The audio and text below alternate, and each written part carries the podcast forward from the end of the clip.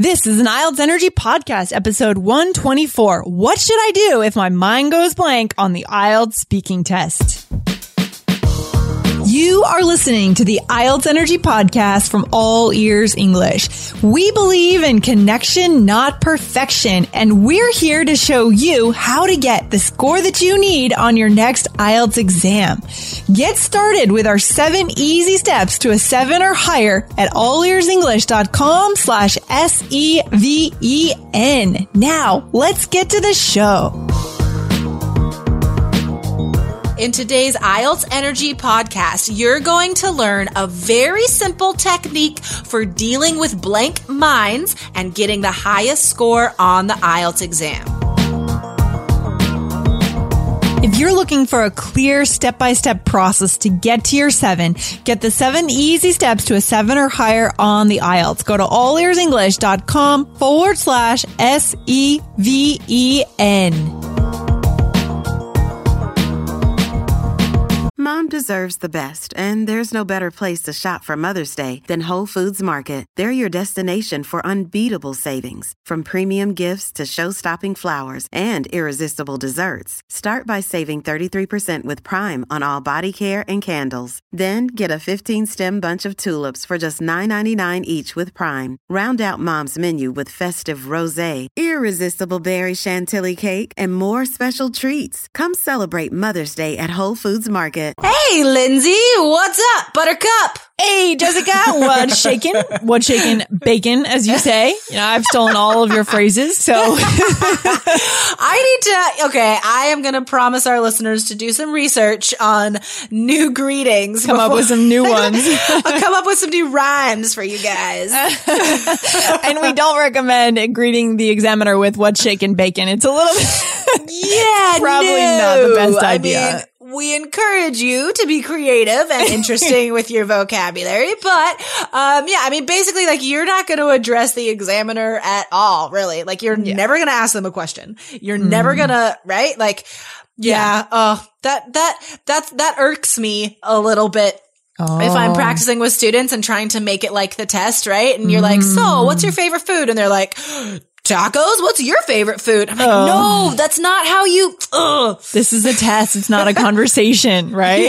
Yeah. And sometimes I can understand why they may want to get into that dialogue. Personally, I feel less nervous when I'm in dialogue with people rather than when I'm just speaking. You know? Yeah. And you know what? And I think if your mind goes blank too, that's kind of like your go-to. Like, because that's what naturally happens. If you're in a conversation and you finish talking, you ask the other person a question. That's what conversation is.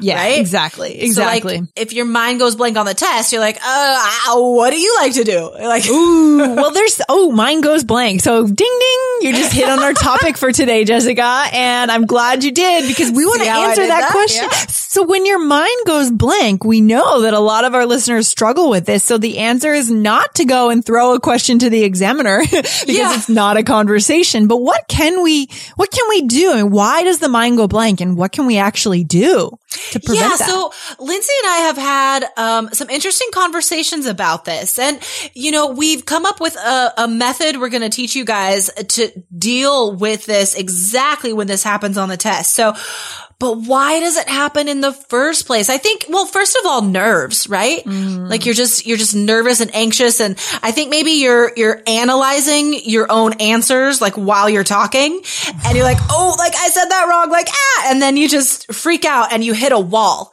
You just can't think of any more words. Yeah. And that doesn't only happen on tests. That can happen out in the real world. If we're in front of someone that we feel nervous around, or a group of people, we start to self-monitor. And that's where we lose our spontaneity. We lose our confidence, and we get into real trouble. Think about, like, what came to mind when you were describing how you feel there. Like, what came to mind was when I was, like, a teenager and I had a crush on a boy. Yeah. Or something, or not even a teenager. Like, shoot, in my 20s. I mean... come on, like, anytime. Like, if you think this person is beautiful or whatever, and you're just like, Oh, yeah. And you just, your mind is totally you cannot talk in front of this person. So maybe our method can help you date. In the dating world. Yeah, no, it's true. And that is the time when you're in front of someone that you're interested in the dating world. That's the time when you need to be spontaneous and confident, right? So it really grips you when in the least convenient times. And as well as on the speaking test. So, what's our go-to method here, Jessica? What's the strategy that we can recommend our listeners to get over this problem? Yeah, the root of this idea came from you, Lindsay. This was really awesome. I really love this method. So so if your mind goes blank, one of the problems is you don't know which direction to look for ideas, right? Yeah. Am I supposed to think of good vocabulary? Should I think of a filler phrase? Should I, what should I do? So our technique, guys, which we're going to show you examples of, is to have one idea. Your way of dealing with this is to start talking about yourself. Give personal examples. That's your go-to. Yeah, I like that. I'm imagining, being in a car, sitting at an intersection and just sitting there not knowing which road to take, right? Right. So you could potentially spend the whole speaking test stumbling over your words and sitting at that intersection. But instead, we're going to show you guys how to choose one road and just dart down that road. Just don't look back. Go straight down that path. Exactly. Right? Exactly. So I think if you guys practice this enough also, if you get good, at this method, this is gonna help you on the test so much. Yeah, exactly. So this is a key episode, Jessica. So we want to have our listeners get some real examples. So where is it that we should go? Which road should we go down then if we're sitting at the intersection and we're feeling our mind starting to go blank? Right, exactly. So right away, just say, from personal experience, the first thing I think of, for example, any sort of example phrase you could use to introduce this. So you're gonna just go to a personal story right away. Okay. So go straight to your life. And everyone can talk about their own lives, hopefully. Yeah, right? Exactly. We can talk about ourselves. So Lindsay and I thought that where this happens most is in speaking part 3, of course, because the questions are more difficult. So we're gonna give you guys, 4 example answers today of when our minds go blank and what we go for. All right. Okay. All right. So I'll ask you the first question. Okay. Okay. I'm a little nervous. See. I know. I'm going to find a super hard one. Okay. No. Just so you know. Let's see. Do you think? Okay. Do you think? No, this is really hard. No, don't do that to me. Okay, I'll ask you an easy one first, and then I'll ask you the hard one later. All right, we'll work up to it. Let's see. Why is it important to have role models? Ooh, that's a great question. Well, in my personal experience, we need role models because there's so many times in life where we just don't know which direction to take. Personally, my dad is a really great role model because he is also a business owner and an entrepreneur. So that means he's driven and goal-oriented. So he spent his whole life building up this business from zero to a huge success. And I've always found that his influence on me has made it very easy for me to make my own decisions in life and to follow my own path. So I think that's the reason that it's so important to have a solid role model in your life if you want to succeed. That's great. Wow. Clap, clap, clap. Oh, well, thank you. Did I get a 9? That was really 9, good. 9, totally. Please. Oh, yes. Great. Highest score ever. No, all right. So I was stuck there in the beginning, right? So that's a good example of where our listeners could get stuck. And I immediately went into thinking about someone in my family, right? And then your brain kind of loosens because you're talking about your father, your mother, your brother, right? People that you love. Right. The ideas start coming more easily. Your fluency increases, actually, right? Exactly. And it's so guys, this is your go-to method. Let's see it in action one more time. Let's do it. Are you ready, Jessica? I'm going to turn the tables and ask you a question. Don't worry. It won't be too hard. All right. Here we go. All right. How have shopping habits changed over recent years? Oh, that's a good question. Wow.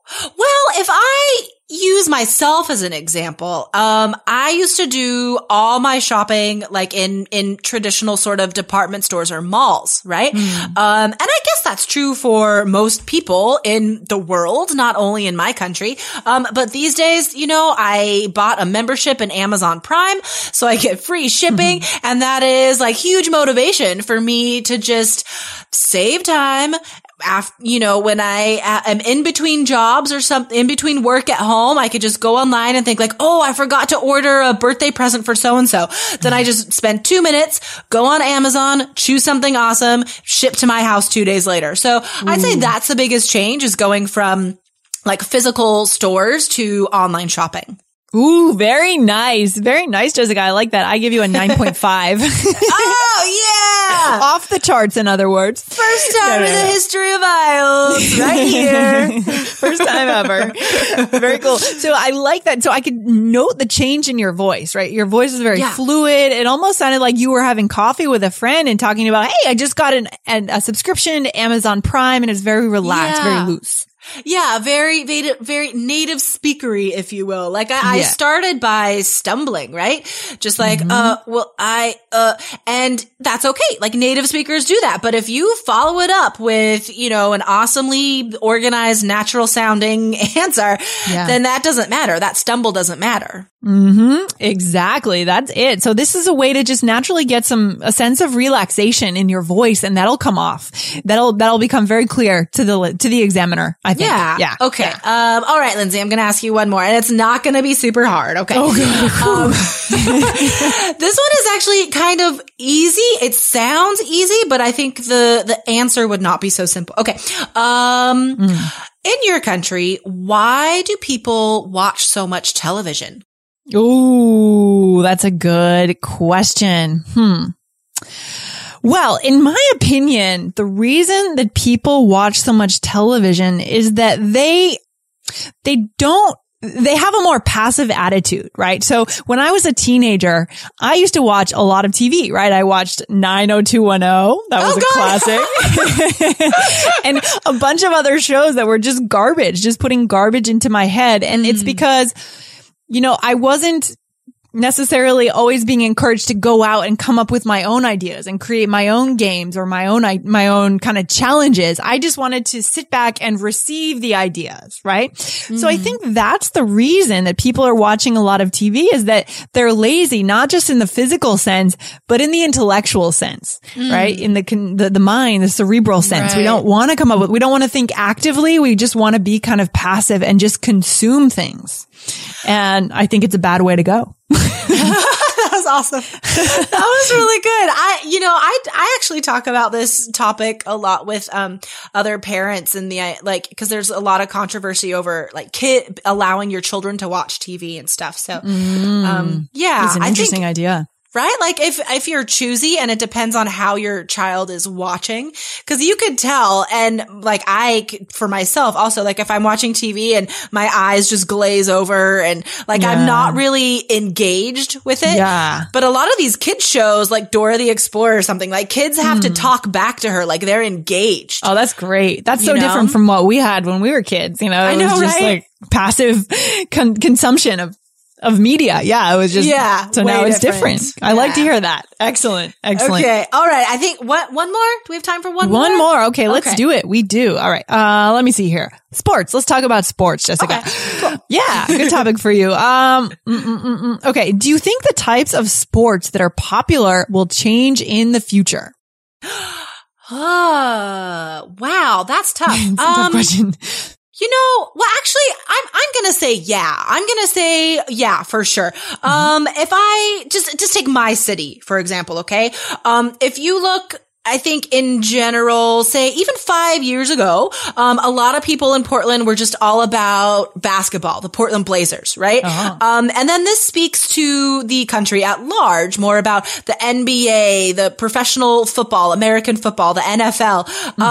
But I see a big change in the types of sports that fans are into and passionate about. Soccer is becoming huge, even women's soccer. After the Women's World Cup, this last summer, right? Just recently in Canada, our professional women's team in Portland, they sold out every game. I mean, we're talking about, you know, what, like 20,000 people coming to watch a professional women's sports game. Like that would have been unthinkable 5 years ago. So I'm going to say for sure, more people watching soccer, but even better, more people in supporting professional women's sports, which I think is a definite positive change. Very nice. Very nice. Good answer. And you went straight to your city of Portland and what you've seen personally. And it became very natural and it flowed very nicely.